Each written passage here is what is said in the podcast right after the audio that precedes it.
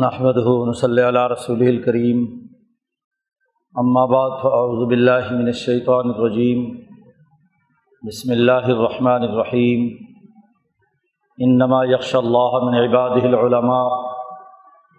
وقال النبی صلی اللہ علیہ وسلم کانت بنو اسرائیل تسوسهم الانبیاء علامہ حلق نبی خلف نبی آخر.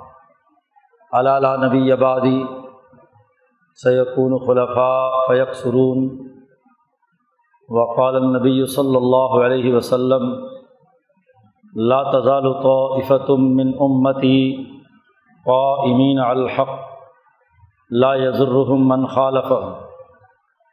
صدق اللہ مولانا العظیم و صدق رسول النبی الکریم معزز دوستو یہ نصیحت کے حصول کا دن ہے۔ جماعت المبارک، انسانی اجتماعیت قائم کرنے اور اجتماعی حوالے سے اپنے مسائل پر نصیحت حاصل کرنے کا دن ہے۔ انسانی معاشرے تبھی ترقی کرتے ہیں جہاں ہر ہر شعبے کے اہل علم موجود ہوں۔ جب تک کسی معاشرے میں اعلیٰ تعلیم یافتہ، علم و شعور رکھنے والے موجود نہ ہوں، وہ معاشرہ ترقی نہیں کر سکتا جہالت کی بنیاد پر معاشرے کبھی کامیاب نہیں ہو سکتے۔ جاہل قوم، جہالت انسانیت کے لیے انتہائی نقصان دہ ہے۔ اسی لیے امبیا علیہ السلام دنیا میں علوم کی تقسیم کے لیے آتے ہیں۔ نبوت کا لفظی معنی ہی باخبر کرنا ہے، اطلاع دینا ہے۔ نبی وہ فرد ہے جو اللہ کے طرف سے اس بات پر معمور ہوتا ہے کہ وہ سچ اور حق، صحیح اور درست علم انسانیت تک منتقل کرے۔ اللہ تبارک و تعالیٰ کے علم کی خبر دے۔ کہ اللہ کو انسانیت سے کیا مطلوب ہے؟ اسی علم کی اساس پر ہی دنیا قائم ہے۔ آدم علیہ السلام کے علم سے لے کر امام الانبیاء حضرت محمد مصطفیٰ صلی اللہ علیہ وسلم کے علوم نبوت تک انسانی معاشرے انہیں انبیاء علیہم السلام کی تعلیمات پر استوار ہوئے ہیں اور ہر دور میں ان کے علوم سے انسانیت نے استفادہ کیا ہے۔ امبیا علیہم السلام کے وارثین علماء ربانیین ہوتے ہیں کہ جو امبیا علیہم السلام کے علوم انسانیت تک منتقل کرتے ہیں۔ علمی طبقے کے بغیر دنیا میں کوئی کام نہیں ہو سکتا۔ ہم انسانی معاشرے میں انسانی اعمال کا جائزہ لیں تو ہر عمل کے پیچھے علم و شعور کار فرما ہوتا ہے۔ اعلیٰ علم ہوگا تو عمل بھی اچھا ہوگا۔ اگر علم موجود نہیں ہوگا تو جس پستی کی سطح پر علم کی حالت ہوگی، عمل بھی ویسا ہی ہوگا۔ اس لیے دین اسلام نے اس بات پر بہت زور دیا ہے۔ کہ معاشرے میں اہل علم ہوں، علماء ہوں، ہر ہر شعبے کے ماہرین جو انسانی سماج کی تشکیل میں بنیادی کردار ادا کرے۔ اللہ کی طرف سے آنے والا علم وہ جامع ہوتا ہے، ارتفاقات بھی اس میں ہیں یعنی انسانی سماج کی سہولیات سے متعلق۔ یہ علوم بھی منتقل ہوتے ہیں۔ اور اللہ سے جوڑنے اور روح کی طاقت اور قوت پیدا کرنے کے لیے بھی جو دنیا اور آخرت دونوں میں انسانیت کے لیے فائدہ مند ہوتے ہیں۔ وہ علوم بھی امبیا علیہم السلام کے ذریعے سے دنیا میں آتے ہیں۔ دین اسلام میں انسانیت کو دو خانوں میں نہیں بانٹا گیا کہ ایک علم کو دنیاوی علم کہا جائے۔ اور دوسرے علم کو دینی یا اخروی علم۔ یہ تو زوال کے زمانے کی بات۔ یہ تو پست فکری کا عمل۔ ہے جہالت کے زمانے اور غلامی کے اثرات۔ کوفہ کے مرکز میں حضرت عبداللہ بن مسعود رضی اللہ تعالیٰ عنہ انسانوں کی تعلیم و تربیت کے لیے مقرر ہوئے۔ کوفہ سن سترہ ہجری میں حضرت عمر نے بسایا۔ تو حضرت عمر فاروق رضی اللہ تعالیٰ عنہ نے تعلیم و تربیت کے لیے حضرت عبداللہ بن مسعود رضی اللہ تعالیٰ عنہ کو بھیجا۔ ان سے سوال کیا کوفہ والوں نے۔ وہ لوگ جو کسرا ایران کے تابع رہے، غلامی کے زمانے میں جن کی علمی سطح پست ہو چکی تھی۔ انہوں نے سوال کیا جو تربیت حاصل کرنے کے لیے حضرت عبداللہ ابن مسعود کے سواس موجود ہیں کہ قرآن حکیم ایک طرف دنیا کا ذکر کرتے ہوئے کہتا ہے کہ انم الحیات دنیا لائب و لہبن یہ دنیا کی زندگی کھیل تماشا ہے۔ محض ایک دوسرے پر فخر و مباحات اور زیب و زینت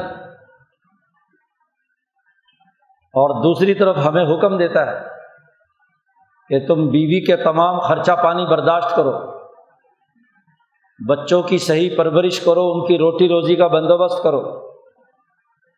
ملکی نظم و نسق چلانے کے لیے جو مال تم نے کمایا ہو، اس میں سے ریاست کو ادا کرو۔ زکوٰۃ، صدقات اور ریاست چلانے کے لیے ٹیکس ادا کرو۔ تو اگر دنیا کھیل تماشا ہے اور یہ صرف زیب و زینت اور تفاخر کی بات تو ہم اگر اس میں مشغول نہ ہوں، کوئی روٹی روزی کا بندوبست نہ کریں، کوئی تجارت، صنعت، زراعت سے وابستہ نہ ہوں، تو یہ ضروریات جو ہم پر فرض کے طور پر عائد کر دی گئی ہیں، یہ کیسے پوری ہوں گی؟ اور اگر ادھر مشغول ہوں تو قرآن اس کو کہتا ہے کہ یہ دنیا کی زندگی کھیل تماشا ہے۔ تو یہ فرق و امتیاز ہمیں سمجھایا جائے۔ حضرت عبداللہ بن مسعود رضی اللہ تعالیٰ عنہ نے فرمایا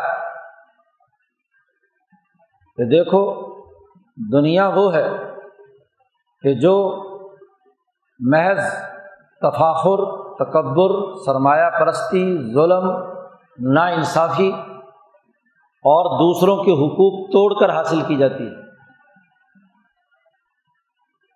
جس میں محض لذت نفس، خواہشات، چودراہٹ، تکبر، نام و نمود، نمائش، یہ کیا ہے؟ دنیا ہے۔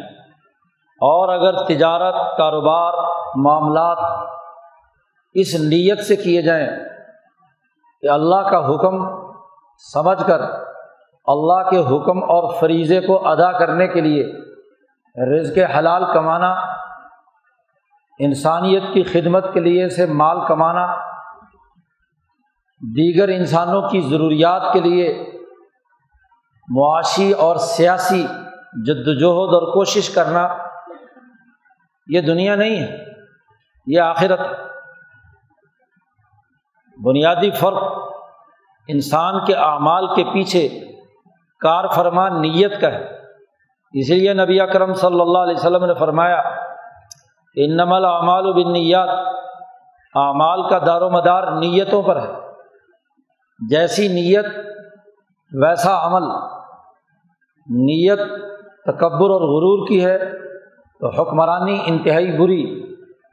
اور اگر حکومت کا مقصد امن و امان قائم کرنا انسانی حقوق پورے کرنا، مظلوموں اور کمزوروں کی مدد کرنا، طاقتوروں کے ظلم سے غریبوں کو بچانا، سرمایہ پرستی کے انتداب سے مستضعفین کو، کمزوروں کو محفوظ کرنا، سرمایہ پرستی سے بچنا، کل انسانیت کی بلا تفریق، رنگ، نسل، مذہب، خدمت کرنا۔ اگر اس نیت سے کام ہو تو یہ آخرت کے لیے کام ہے، یہ اللہ کے لیے کام ہے۔ اس لیے اہل علم وہ ہیں جو علم کو انسانیت کے لیے استعمال کریں۔ تو ان اہل علم کی اساس پر سوسائٹی ترقی کرتی ہے۔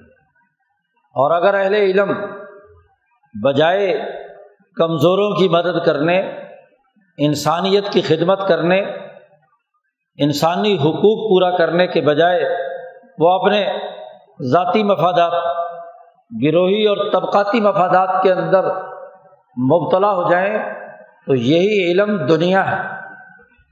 دنیا اور آخرت کی تقسیم اسی بنیاد پر ہے کہ آپ کے علم کا فائدہ انسانیت کو ہوا ہے یا آپ کے علم کا فائدہ تمہاری ذاتی چودراہٹ، ذاتی تکبر، ذاتی دولت نمود و نمائش اور شہرت کے طور پر تمہارا علم استعمال ہوا ہے۔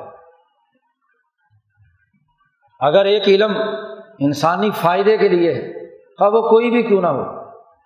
میڈیکل سائنسز ہوں، انجینئرنگ ہو، دین کا علم ہو، قرآن کے پڑھنے پڑھانے کا علوم ہو، انسانی خدمت کے باقی علوم ہو تو اگر انسانیت کی خدمت کی نیت سے ہے تو یہ علم انسانیت کے لیے فائدے کا باعث اللہ کے یہاں قابل قبول ہے۔ آخرت میں اس پر اجر ہے۔ اور اگر یہی علم سامراجی تعوتی مفادات کے لیے ہو، سرمایہ پرستی کی ایجنٹی کے لیے ہو، ظالموں اور متکبروں کا اعلی کار ہو، تو یہی علم دنیا ہے اور اس دنیا کی سخت مذمت کی گئی۔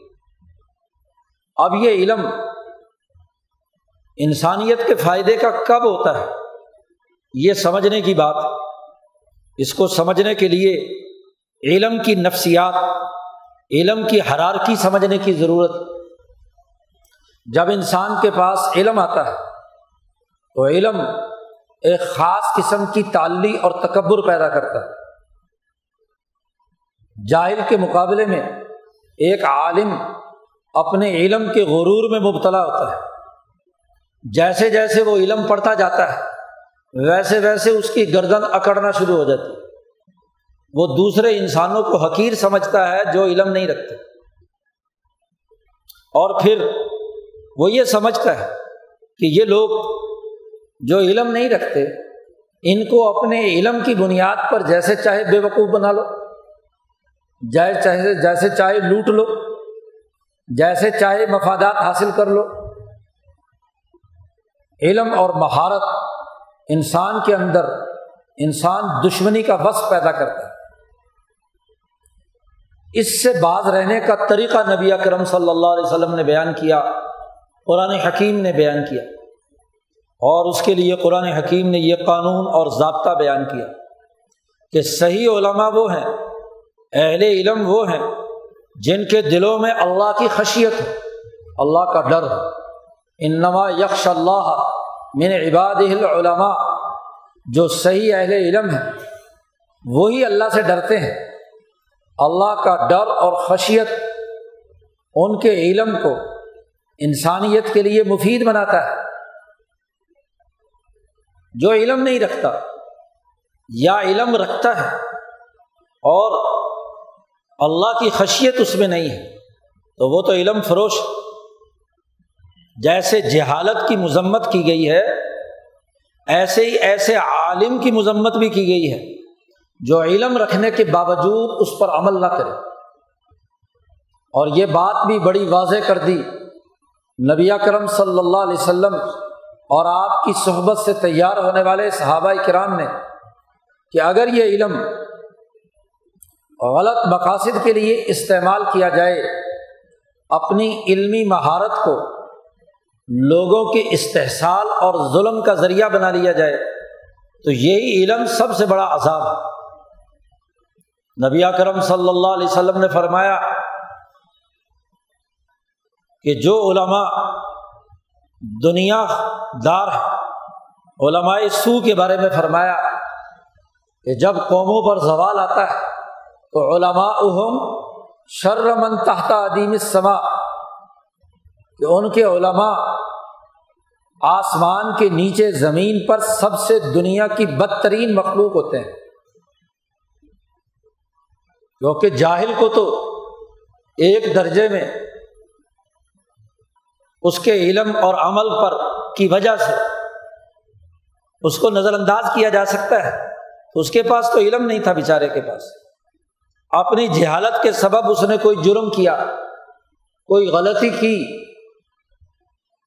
لیکن ایک عالم جو جانتا بوجھتے ہوئے، سمجھتے ہوئے اپنے علم پر عمل نہیں کرتا، تو نبی کرم صلی اللہ علیہ وسلم نے فرمایا کہ دنیا میں قرۂۂ عرض پر اس سے بدتر مخلوق کوئی اور نہیں۔ اس جاہل سے زیادہ بدتر ہے، جو اپنے علم پر عمل نہیں کرتا۔ ایک ڈاکٹر کو پتا ہے کہ یہ مرض ہے اور اس مرض کی یہ دوا ہے۔ لیکن کسی ذاتی مفاد کے لیے نہ مرض کی درست درست تشخیص کرے اور نہ صحیح دوائی دے، تو وہ بھی ایسا عالم ہے جس نے دنیا فروشی، دنیا کو خریداری کرنے کے لیے دین فروشی کا کام کیا ہے، علم فروشی کا کام کیا ہے۔ ایک انجینئر ہے، اس نے علم حاصل کیا اور اپنے علم کو فروخت کرتا ہے۔ کسی طاقتور کے سامنے جھک جاتا ہے۔ حکمرانوں کا ایجنٹ بن جاتا ہے۔ سامراجی مفادات کے لیے غلط فیصلے اور ڈسیزن لیتا ہے۔ بلڈنگ میں ناقص میٹیریل لگا ہوا ہے۔ سڑک صحیح طریقے سے نہیں بنائی گئی۔ اور اس نے پیسے لے کر سڑک پاس کر دی۔ بلڈنگ پاس کر دی۔ پیسے لے کر فارماسیوٹیکل کمپنیوں سے ڈاکٹر نے غلط نسخہ لکھ دیا۔ تو مجرم۔ ایک دین کا عالم جس نے قرآن و حدیث پڑھا، اس سے پتہ چل گیا کہ کیا چیز حلال ہے اور کیا چیز حرام ہے۔ اور اس حلال و حرام کے باوجود وہ قرآن کے علم کو بیچتا ہے، فروخت کرتا ہے، اپنی دینی وجاہت، سرمایہ پرستی کے لیے استعمال کرتا ہے۔ ہاں وہ کسی فرقے کا ہو، کسی مذہب کا ہو، کسی دین سے تعلق رکھتا ہو۔ دین فروشی، سب سے بدترین کام قرآن حکیم نے بیان کیا۔ یہودیوں کی، عیسائیوں کی مذمت کرتے ہوئے کہا کہ ان کا سب سے بڑا مرض یہ ہے کہ یہ دنیا خریدتے ہیں، دین بیچتے ہیں۔ اس طرح بھی آیاتی سمن کلیلہ میری آیات فروخت کرتے ہیں چند ٹکوں کے عوض، تھوڑے سے پیسوں کے لیے۔ مفسرین نے لکھا ہے کہ خواہ دنیا کی ساری دولت بھی مل جائے، جتنے خزانے ہیں کسی کو دین فروشی پر مل جائیں تو آیت قرآن کے مقابلے میں وہ سمن کلیل ہے، بہت معمولی قیمت۔ اللہ کے حکم کو بیچنے کے لیے اتنی ضرورت کہ وہ دنیا کمانا چاہتا ہے۔ دنیا میں علم کا مقصد تو انسانی ہدایت اور رہنمائی تھی۔ اور یاد رکھیے، ایک دنیا کے کسی شعبے سے متعلق علم کا عالم، کوئی انجینئر، ڈاکٹر، پروفیسر، کوئی بھی سیاست دان وہ دین فروشی اور اپنے علم کی فروخت کا کام کرتا ہے، تو اس کا دائرہ محدود ہے۔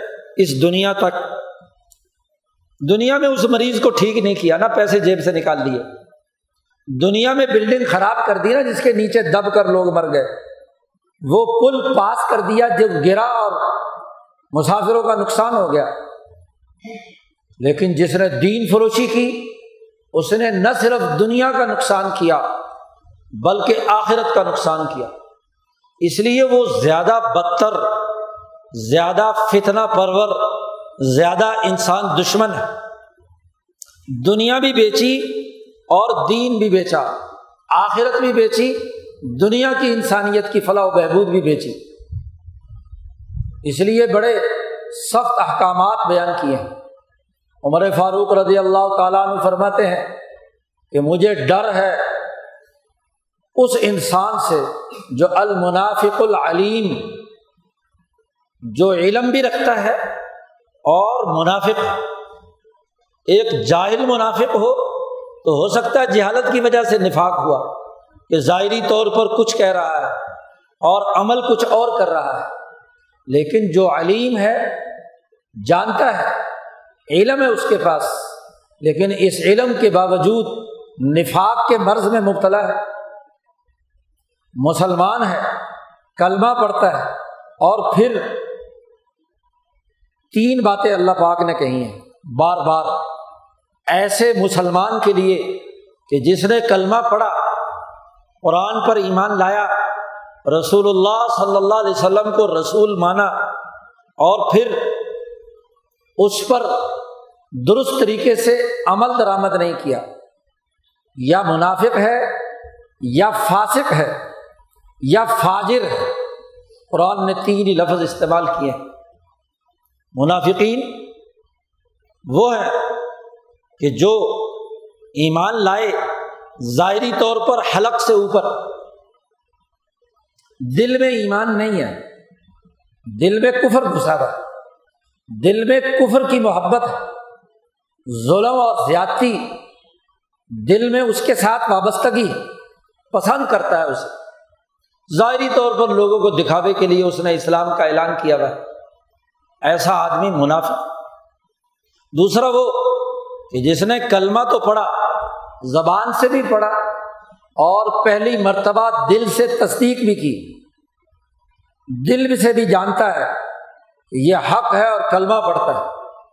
لیکن اس ایمان لانے کے نتیجے میں جو اسے عمل کرنا چاہیے تھا، اللہ نے جو اعمال کرنے کا حکم دیا ہے، خلوص نیت کے ساتھ اللہ کے تعلق سے رسول اللہ صلی اللہ علیہ وسلم کی محبت سے جو اسے عمل کرنا چاہیے تھا، وہ عمل اس نے نہیں کیا۔ فاسق فس کیا ہے اس نے۔ کہ ایمان تو لایا، لیکن عمل اس کے مطابق نہیں کر رہا۔ اس کے مطابق کردار ادا نہیں کیا۔ قانون شکنی کی۔ فسق و فجور، عمل میں اور نیت میں۔ ایمان میں مطابقت نہیں دونوں کے درمیان فرق۔ اور فاجر وہ ہے کہ جو ایمان بھی لایا بظاہر جو عمل کر رہا ہے، وہ نیک صحیح ہے۔ لیکن وہ عمل جس روح کے مطابق ہونا چاہیے، اس کے بجائے وہ ظاہری قانون کے پردے میں سسٹم توڑنا چاہتا ہے۔ وہ اس قاعدے اور ضابطے کو اور اس حکم سے جو نتیجہ مطلوب اور مقصود ہے، وہ نتیجہ پیدا نہیں کرنا ہیلا کر کے جان بچانا چاہتا ہے۔ بظاہر اسلام کا نعرہ لگاتا ہے۔ بظاہر اسلام کا عمل بھی کیا، لیکن اس عمل نے جو اس کے وجود پر اثر ڈالنا تھا، جو نتیجہ پیدا کرنا تھا، جو تربیت حاصل ہونی چاہیے تھی، وہ تربیت اس کے اندر نہیں آئی۔ فوجرا اس نے توڑ دیا اس بنیادی قانون اور ضابطے کو۔ بظاہر ایمان والا ہے۔ تو ایسے ہی ایک عالم اپنے علم سے منافقت کرتا ہے۔ اور منافقت کی شکل یہ ہے کہ عالم تو نہیں ہے، حقیقت میں اسے مہارت حاصل نہیں ہے۔ محض ڈگری والا عالم ہے کہ ڈگری ہے اس کے پاس کسی یونیورسٹی کی۔ کام کرنا آتا نہیں۔ بظاہر ڈاکٹر ہے، لیکن مرض تشخیص کرنا نہیں آتا۔ دوائی صحیح طور پر لکھنی نہیں آتی۔ بظاہر انجینئر ہے، ڈگری ہے اس کے پاس، لیکن اس اپنے متعلقہ شعبے سول کا ہو، الیکٹریکل کا ہو، یا کسی اور مکینیکل کے شعبے کا ہو، اس کی نہ مہارت ہے، نہ صلاحیت۔ اور ظلم کے زمانوں میں تو ایسی ڈگری فروشی کا عمل جہاں قانونی طور پر تو وہ انجینئر ہوتا ہے، لیکن عملی طور پر اس کا ماہر نہیں ہوتا۔ اس سے بڑی خرابی کی بات کیا ہو دوسرا وہ ہے، علیم، کہ جو اپنے علم پر مہارت رکھتا ہے، بات درست سمجھتا ہے، لیکن اس کے مطابق عمل نہیں کرتے عمل کرے تو اس کو کمپنیاں پیسے نہیں دیتی۔ حکومت اس کے لیے کیا ہے؟ کسی قسم کے مفادات اور برات کا اعلان نہیں کرتی۔ سرمایہ پرست طبقے اس کو رشوت نہیں دیتے۔ جانتا ہے، کام کرنا جانتا ہے۔ مہارت ہے، صلاحیت ہے۔ لیکن اپنی مہارت کے رغم اس کی مخالفت میں وہ عمل کرتا ہے۔ مفاد پرستی کے لیے۔ سمن قلیل لیتے ہوئے تھوڑے سے پیسے حاصل کرتا ہے۔ اور وہ تھوڑے سے پیسے چاہے کروڑوں میں ہو وہ تھوڑے ہی ہے اس نے سچائی کا خون کیا، اس نے اپنی مہارت بیچی، انسانی مفاد کو پسے پوش ڈالا، ذاتی اور گروہی مفاد اور طبقاتی مفاد کو سامنے رکھا۔ اور تیسرا وہ ہے کہ ظاہری طور پر کاغذات کے کھاتے میں تو اس نے پورا کر دیا، لیکن اس نے قانون شکنی کی اس پورے ضابطے کو توڑا ہے، اس کی بنائی ہوئی بلڈنگ ناکارا ہے۔ وہ انسانی سماج کے معاہدات کو توڑتا ہے۔ بظاہر اس نے دوائی صحیح لکھی ہے، لیکن دوائی میں ہے کیا؟ کہ نام لیبل اس کا ہے اور اندر وہ سالٹ نہیں ہے، وہ اثر نہیں کرتی جالی ہے۔ انسان پر کوئی اس کا مرض کے دور کرنے کا کوئی طریقہ کار نہیں ہے۔ تو اس سے بڑا منافق العلیم کون ہو دین کا عالم، قرآن و سنت کا عالم ہے۔ لیکن سرمایہ پرستی کے نظام کا ایجنٹ بن جائے، جو حکمران طبقے چاہیں وہ کرے۔ حکمران کہیں کہ یہ جہاد ہے تو سارے مولوی جہاد کا اعلان کر دیں۔ حکمران کہیں کہ یہ فساد ہے تو وہ کہے فساد ہے۔ جی اس کا فتوا موم کی ناک کی طرح ادھر سے ادھر، کبھی اس طرف، کبھی اس طرف۔ قوم کو بے وقوف بنائے یہاں کے حکمران کہیں کہ شیعہ کافر ہیں تو سارے فرقے کو، کسی دوسرے کو کافر بنانے کے لیے میدان میں ہوں گے۔ وہ کہیں گے نہیں نہیں، مسلمان ہے تو مولوی کہیں کہ مسلمان ہے حکومت کہے کہ دیوبندی، بریلوی جھگڑا۔ ڈی سی اپنے ہر کاروں کے ذریعے سے مولویوں کو اکسائے کہ فرقہ واریت کی بنیاد پر جھگڑے کھڑے کر جیسے انگریزوں نے کیا یہاں۔ کون سا ایک ڈپٹی کمشنر دکھایا جا سکتا ہے انگریزوں کے ظلم کے دو سو سالہ دور میں کہ انہوں نے فرقہ واریت کی لڑائی پیدا نہ کی ہو ڈیوائڈ اینڈ رول کی سیاست۔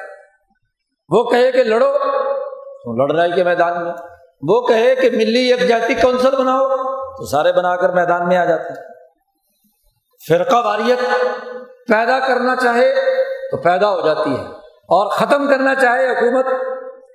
تو اب ختم ہو جاتی ہے۔ تو سسٹم کی ایجنٹی کریں۔ موم کی ناک بن جائیں۔ ان کے لیے فتوے دیں۔ ان کے لیے مفادات۔ اور برات کا کام کریں۔ تو اس سے بڑا ظلم کیا ہے؟ یہاں اس بر عظیم پاک و ہند میں مسلمانوں کی حکمرانی کے آٹھ سو سالہ دور میں کبھی جاگیرداری نظام نافذ نہیں ہوا۔ یہاں کی زمینیں ریاست کی ملکیت رہی ہے اور اس کی آمدنی تمام انسانوں کو بلا تفریق رنگ نسل مذہب دی جاتی تھی۔ انگریز سامراج آیا، بنگال سے آغاز کیا، ملکیت زمین دینے کا، اور پھر جاگیرداری مسلط کر کے انسانوں کو غلام بنانے کا نیا طریقہ ایجاد کیا۔ غداروں کو جاگیریں دی گئی ان کے مفادات کے لیے فیصلے کیے گئے۔ تو ماشاء اللہ مولوی اور شیخ الاسلام میدان میں آ گئے اور انہوں نے کہا جی جاگیرداری تو اسلام میں ہے۔ اسلام میں جاگیرداری کی اہمیت پر کتابیں لکھی جا رہی ہیں۔ تمام قدیم علماء علامہ ابن حمام کی فت القدیر سے لے کر تمام آٹھ دس فتح کی کتابیں ہر سو سال میں یہاں فقہ نے مرتب کی ہیں فتح عالمگیری تک۔ تمام میں تو موجود ہو کہ بر عظیم پاک و ہند کی زمینیں وہ ریاست کی ملکیت شیخ جلال الدین تھانے سری، قاضی محمد اعلیٰ جیسے بڑے بڑے قاضی القزات مغلوں کی حکومت میں باقاعدہ کتابیں لکھتے رہے کہ ریاست کا نظم و نسق ہے، زمین اشیاء غیر منقولہ میں سے ہے۔ ان کی ملکیت کا مطلب اس سے استفادہ کرنا ہے۔ امام شاہ ولی اللہ دہلوی نے حجرت اللہ میں لکھا کہ ملکیت کسی کا مطلب یہ ہے کہ وہ نفع اٹھائے صرف اور اپنی ضرورت سے زائد اس نفع سے تمام لوگوں کو استفادے کا موقع دے۔ شاہ صاحب نے فرمایا کہ زمین کی حالت ایسی ہے جیسے ایک مسجد کی۔ مسجد پبلک پلیس ہے۔ جس وقت جس کو چاہے آئے اور نماز پڑھے۔ جگہ قبضہ کر کے بیٹھ کے کہے کہ یہ جگہ تو میری ہے۔ یا سرائے کی، ایک سرائے پبلک پلیس ہے۔ جو بھی آئے، اپنی ضرورت پوری کرے اور چلا جائے۔ تو ایسے ہی زمینوں کے بارے میں، شاہ صاحب ملکیت کے بارے میں واضح طور پر یہ بات کہتے ہیں۔ دور جانے کی بات نہیں علامہ انور شاہ کشمیری رحمۃ اللہ علیہ، جو پاکستان بننے سے پہلے کے محققین علماء میں سے، انہوں نے ترمزی میں باقاعدہ تشریح کرتے ہوئے احادیث کی واضح کیا کہ زمین کی ملکیت انتہائی کمزور ہے۔ اور اس کا حق صرف اور صرف یہ ہے کہ انسان اپنی ذاتی کاشت کے لیے استعمال میں لائے اور انسانی فائدے کے لیے انسانی حقوق کے لیے، اجتماعیت کے لیے اس کا استعمال کرے۔ فت القدیر نے لکھا ہے کہ محمد بن قاسم نے ہندوستان کی زمین جب سے فتح کی تھی، قیامت تک کے لیے یہ زمینیں ریاست کی ملکیت لیکن پاکستان بننے کے بعد بڑے بڑے مفتی میدان میں آ گئے اور اس پورے چودہ سو سال کے متفقہ ضابطے کو توڑتے ہوئے جاگیرداری کی حمایت پہ فتوے لکھے، رسالے لکھے، اس کے لیے کردار ادا کیا۔ اور اگر یہاں کے کچھ حکمرانوں نے زرعی اصلاحات کی، ایوب خان نے کی، بھٹو نے کی، تو ان کے خلاف وفاقی شرعی عدالتوں میں بیٹھ کر فتویٰ فروشی کرتے ہوئے، آیات اور احادیث کا رد کرتے ہوئے، انکار کرتے ہوئے جاگیرداری کی حقیقت اور ملکیت کے لامحدود ہونے پر فتوے اور فیصلے جاری کیے۔ یہ اسی کا انعام ہے۔ اس کے علاوہ کیا؟ ہے کہ اس سرمایہ کاری نظام، اس جاگیرداری نظام کے مفادات کے لیے فیصلے کیے جا رہے ہیں۔ سود کو اسلامی بنانے کے لیے فتوے دیے گئے۔ سرمایہ پرستی کو وجود میں لانے کے لیے نظام سرمایہ داری پیدائش دولت سرمایہ داری پر، تقسیم دولت سرمایہ داری پر، تبادلہ دولت سرمایہ داری پر، صرف دولت سرمایہ داری پر معیشت کے چاروں ستون جس پر اکنامکس کی بنیاد قائم ہے، وہ سرمایہ دارانہ اصول، لوٹ کسوٹ پر، اس میں سے خالی بینک بلا سود ہو گیا، کہاں سے؟ کیسے؟ بینک جو سرمایہ داری نظام کا ایک آلہ ہے، سرمایہ کی تشکیل کا اور سرمایہ داروں کو سرمایہ دینے کا۔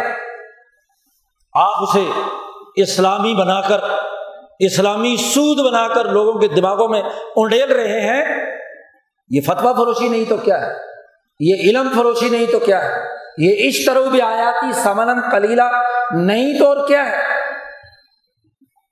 علماء حق نے کبھی اس طرح کے فتوے نہیں دیے۔ تمام کتابیں بھری ہوئی ہیں پورے تسلسل کے ساتھ۔ حنفی، شافی، مالکی ہمبلی اور تاحود کے خلاف آواز بلند کی۔ شیعہ سنی تمام علماء نے متفقہ طور پر جس جاگیرداری اور سرمایہ پرستی کی، مذمت کی اور سنیوں کو تو یہ توفیق بھی نہیں ہوئی کہ اس یورپ کے پیدا کیے ہوئے ظالمانہ سرمایہ داری نظام کے خلاف انقلاب برپا کریں۔ پڑوسی ملک نے تو انقلاب برپا کر کے دکھایا کہ سرمایہ داری نظام کو کیسے توڑا جاتا ہے تاحود کا مقابلہ کیسے کیا جاتا ہے۔ اور جب وہاں انقلاب آ گیا تو یہاں فتوے دینے لگے۔ فرقہ واریت پیدا کی گئی، جھگڑے پیدا کیے گئے۔ یہ دین فروشی نہیں تو اور کیا ہے؟ اسی دین فروشی کا یہ انعام ہے جو بڑے بڑے شیخ السلاموں کو باقاعدہ ریاست کی طرف سے پیسے وصول کرنے اور دینے کا کام ہے۔ کیا خدمت سر انجام دی ہے؟ دین فروشی کی۔ سرمایہ داری نظام کے لیے اعلی کاری کا کردار ادا کرنے کی۔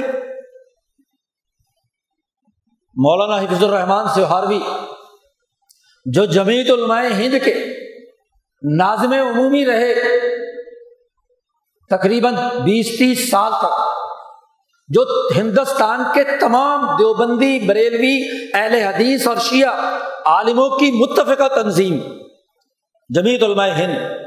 اس کے تیس سال تک عالم رہے۔ اسلام کا اقتصادی نظام لکھتے ہیں تو سود کے نظام کے خلاف اور سرمایہ داری نظام کے خلاف باقاعدہ ایک مکمل دین کا نظام بیان کرتے ہیں۔ جاگیرداری کے خلاف ایک مستقل باب قائم کرتے ہیں۔ زراعت کے اس ظالمانہ طریقے کو جو یہاں بر عظیم پاک و ہند میں انگریز سامراج نے پیدا کیا تھا، اس کے خلاف مزاحمتی شعور دیتے ہیں۔ اور اس کتاب پر سینکڑوں علماء کی تصدیق اور اس زمانے میں تائید حاصل۔ دیوبندیوں نے بھی، بریلویوں نے بھی شیوں نے بھی، تمام علماء نے اس کتاب کی تصدیق کی ہے۔ تو جو علماء کا متفقہ موقف ہے، اس کے رام پاکستان بننے کے بعد کراچی کے مفتیوں نے اسلام کا زرعی نظام کے نام پر کتاب لکھی، جس میں مولانا حفظ الرحمان سہاروی کے موقف کو رد کیا۔ کیا اس کا معاوضہ ہے؟ ستر سال میں علماء حق کے مقابلے پر دین فروشی کا عمل کرنے کا نتیجہ ہے۔ حضور صلی اللہ علیہ وسلم نے تو فرمایا تھا، او مسلمانوں، تم بھی یہودیوں کے نقش قدم پر چلو گے۔ لطت سننا من کانا قبل تم بھی ضرور بھی ضرور یہودیوں اور عیسائیوں کے نقش قدم پر چلو گے۔ صحابہ نے پوچھا کہ کیا یہود نصارہ ہے حضور نے فرمایا یہود و نصارہ نہیں تو اور کون ہے؟ ان کے نقش قدم پر، حتیٰ کہ ایک یہودی اگر کسی گوہ کے کھڈ کے اندر داخل ہوا، اس کے سوراخ میں داخل ہوا تو تم بھی وہاں داخل ہوگے۔ اور ایسے عمل کرو گے، یہودی علماء کی طرح، کہ تابق نال و بن نال جیسے جوتا جوتے کے برابر ہوتا ہے۔ کبھی ایک جوتا دوسرے جوتے سے چھوٹا بڑا ہوتا ہے؟ نہیں، دونوں پاؤں برابر ہوتے ہیں۔ ایسے تم عمل کرو گے۔ تو آج یہ سرمایہ پرستی کے اس دور میں جہاں تاغوتی نظام، سرمایہ پرستی کا سسٹم موجود ہے، وہاں علم فروشی ہے۔ اور ماشاء اللہ یہ علم فروشی سیاست کے ماہرین، سیاست کے نام پر جو مسلط ہوتا ہے، ملکی وسائل لوٹنا اپنا حق سمجھتا ہے۔ جو بیوروکریٹ علم اور مہارت رکھتا ہے، وہ سرمایہ پرستی کے اندر ڈوب رہا ہے۔ آج کے اخبار میں آپ نے خبر پڑھی، ایکسائز کا دفتر کا ملازم تینتیس کروڑ اس کے گھر سے کیش ملا۔ مہارت کیا ہے؟ دولت لوٹنے کی۔ مہارت کیا ہے؟ قوم پر ڈاکہ ڈالنے کی۔ اتنی تو اس کی تنخواہ نہیں۔ جتنے اثاثے اور کتنی اس نے دولت وائٹ کی ان تمام اسکیموں میں جو ان حکمران طبقوں نے ایسے لٹیروں کے لیے جاری کی۔ کس کس کو اٹھاؤ؟ یہاں کا تاجر، یہاں کا سیاستدان یہاں کا صنعت کار یہاں کا جاگیردار، یہاں کا مولوی، یہاں کا مفتی، یہاں کے افراد، جس کو جس درجے کا علم حاصل ہے، وہ اتنا ہی علم فروش، اس کے دل سے اللہ کا ڈر نکل گیا، خوف نکل گیا۔ آج ان تمام اہل علم پر مشتمل جو مافیاز ہیں، مذہبی مافیا، صحت کا مافیا انجینئروں کا مافیا سیاست دانوں کا مافیا، بیوروکریسی کا مافیا قانون دانوں کا مافیا، جو ریاست کے لیے قانون کی حکمرانی کے ٹھیکیدار ہیں رول آف لا قائم کرنا چاہتے ہیں، ان کا مافیا وہ پوری ریاست کو شکنجے میں کسی ہوئے دنیا عذاب میں مبتلا ہے، اذیت کی حالت میں ہے، سرمایہ پرستی کا افرید سوسائٹی پر مسلط، ہر آدمی پریشان ہے، لیکن مولوی خوش ہے، ڈاکٹر خوش ہے انجینئر خوش ہے، پیر خوش ہے۔ پیروں کا مافیا بھی، جو نظر و نیاز وصول کر کے انسانوں کی جیبوں سے پیسے نکالتا ہے۔ یہ تمام مافیاز جو علم کے نام پر علم فروشی کا کردار ادا کرتے ہیں، کیا اس حدیث کا مستاق نہیں؟ جس میں حضور نے فرمایا کہ سنو، ایک زمانہ آنے والا ہے، یاتی الناسی زمان لوگوں کے پر زمانہ آئے گا۔ کہ مساجد ہم عامرتن بھیا خراب من الہدا ان کی مسجدیں بھری ہوئی ہوں گی۔ او لاکھوں کے مجمے ہوں گے۔ بڑی بڑی مسجدیں بھری ہوئی ہوں گی۔ لیکن وہ خراب من الہدا وہ ہدایت سے خالی ہوں گی۔ ہدایت کے حوالے سے خرابے کا مرکز ہوں گی۔ بڑے بڑے علماء ہوں گے۔ بڑے اچھے باز کہیں گے۔ تقریر بڑی لچے دار کریں گے۔ لیکن علم فروش ہوں گے۔ عمل درآمد نہیں کریں گے۔ جو کہیں گے وہ عمل نہیں کریں گے۔ بالکل وہی صورتحال اور نقشہ نہیں آج ہمارے ساتھ۔ ایسے موقع پر توبہ کا حکم دیا ہے۔ یا الناس طے لوگو، تمام کے تمام تمام مومنین کو کہا، یا الذین آمن توبو توبہ نسوحا واضح طور پر توبہ کرو۔ علم فروشی سے باز آ جاؤ۔ سرمایہ پرستی کے دائرے سے نکلو۔ اللہ کا ڈر پیدا کرو۔ یہ بائیس کروڑ مخلوق تمہاری وجہ سے عذاب میں مبتلا ہے، اذیت میں مبتلا ہے۔ یہاں کا باصلاحیت نوجوان دوسرے ملکوں میں دھکے کھانے کے لیے ڈگری فروشی کرتے ہوئے باہر جا رہا ہے۔ اس کے لیے یہاں وسائل نہیں۔ حکمران بھی بعض کہہ دیتے ہیں کہ جی وسائل نہ ہونے کی وجہ سے آپ کے وزیر اعظم کی آج موٹی سرخی چھپی ہوئی ہے کہ وسائل نہ ہونے کی وجہ سے ہمارے نوجوان باہر جاتے ہیں۔ تو تم کس لیے ہو؟ تمہاری حکومت کس لیے ہے؟ تم نے یہاں وسائل کیا پیدا کیے؟ تم نے تو وزارت انسانی پیداوار بنا رکھی ہے پچھلے پچاس سالوں سے کہ یہاں کے بندے غلام پکڑ پکڑ کر باہر کی ریاستوں میں بیچنے کے لیے جاؤ۔ تم نے جو دوسری ریاستوں کو لوگ بیچے ہیں، اہل علم تو وہ ریاستیں جب ان کے مفاد کے مطابق کام نہیں کرتے تو وہ دھمکیاں دیتی ہیں کہ خبردار، ہمارے مفاد کے مطابق فیصلہ نہ کیا تو تمہارے لاکھوں لوگ جو ہمارے ملک میں کام کر رہے ہیں بیک بینی وہ دو گوشت پکڑ کر تمہارے ملک میں بھیج دیں۔ یہ انسانیت، یہاں کی انسانیت سے سک رہی ہے، مظلوم ہے، حقوق سے محروم ہے۔ ہسپتال چلا جائے، وہاں دھکے کھاتا ہے، بازار چلا جائے، وہاں ظلم کا شکار ہوتا ہے۔ مسجد میں آ جائے تو چندہ خور مولویوں اور ان کے لیے کیا ہے؟ وہ چارہ کار کا کردار ادا کرتا ہے۔ پیر خانے میں پہنچ جائے تو وہاں نظر و نیاز کے نام پر لٹتا ہے۔ عقیدت کے نام پر جیبیں خالی کرنی پڑتی ہیں۔ کون سی جگہ ہے جہاں مظلوم کو جائے امن؟ اللہ سے ڈرو، توبہ کرو۔ نظریہ درست بناؤ۔ شعور پیدا کرو۔ یہ اصل علم ہے۔ اور اگر کوئی آدمی اپنے اس علم کے مطابق کام نہیں کرتا، وہ علم فروش ہے۔ اور یاد رکھو، وہ اس دنیا میں بدترین مخلوق ہے۔ وہ اللہ کے غضب اور عذاب سے نہیں بچ سکتا۔ یہاں کے عذاب سے شاید تم کسی طریقے سے بچ جاؤ، لیکن اس احکام الحاکمین کے سامنے تمہیں یوم معاشر جواب دینا ہوگا۔ کہ تمہارے ظلم، تمہارے فتوے، تمہارے نسخے، تمہارے لکھے ہوئے ڈاکومنٹ، تمہارے فیصلے، انہوں نے انسانیت کو کہاں کہاں اور کس کس طرح نقصان پہنچایا؟ جتنے لوگ اس سے متاثر ہوں گے تمہارے لکھے ہوئے قلم سے، تمہارے زبان سے دیے ہوئے فتووں سے، تمہارے خطبوں سے، تمہاری تحریرات سے، اتنا ہی انسانیت اللہ کے سامنے حاضر ہو کر مظلوم کرے گا کہ اس کے فتوے سے، اس کے نسخے سے، اس کی تحریر سے، اس کے فیصلے سے مجھے یہ نقصان پہنچا، میرا بدلا لیا جائے۔ تو آج یہ خوف خدا نکل گیا۔ انسانوں کا خوف۔ تم ایسے ڈرتے ہو۔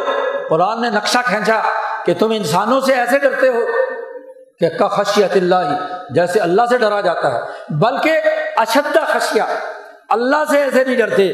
جیسے یہاں کے ناپاک بندوں سے ڈرتے ہو، حکمران طبقوں سے ڈرتے ہو، سرمایہ پرستوں سے ڈرتے ہو، طاقتور لوگوں سے ڈرتے ہو۔ مفادات کا عالم دیکھ لو یہ۔ تو اللہ پاک نے کتاب مقدس قرآن حکیم میں نبی اکرم صلی اللہ علیہ وسلم نے اپنی تعلیمات میں واضح اور دو ٹوک پیغام دیا ہے۔ اور سچا انسان وہ ہے جو اس پیغام کو پہنچائے سنے، سمجھے اور عمل کرے۔ اپنی زندگی اور کردار کو درست بنائے۔ بلا تفریق رنگ نسل، مذہب، کل انسانیت کی فلاح و بہبود کے لیے اپنے اپنے دائرے میں کردار ادا کرے۔ وہ سچا انسان اور سچا مسلمان ہے۔ وہی دنیا میں کامیاب ہے اور وہی آخرت میں کامیاب ہے۔ اللہ تعالیٰ ہمیں دین سمجھنے اور اس پر عمل کرنے کی توفیق عطا فرمائے۔ وہ آخر داوانہ الحمد للہ رب العالمین۔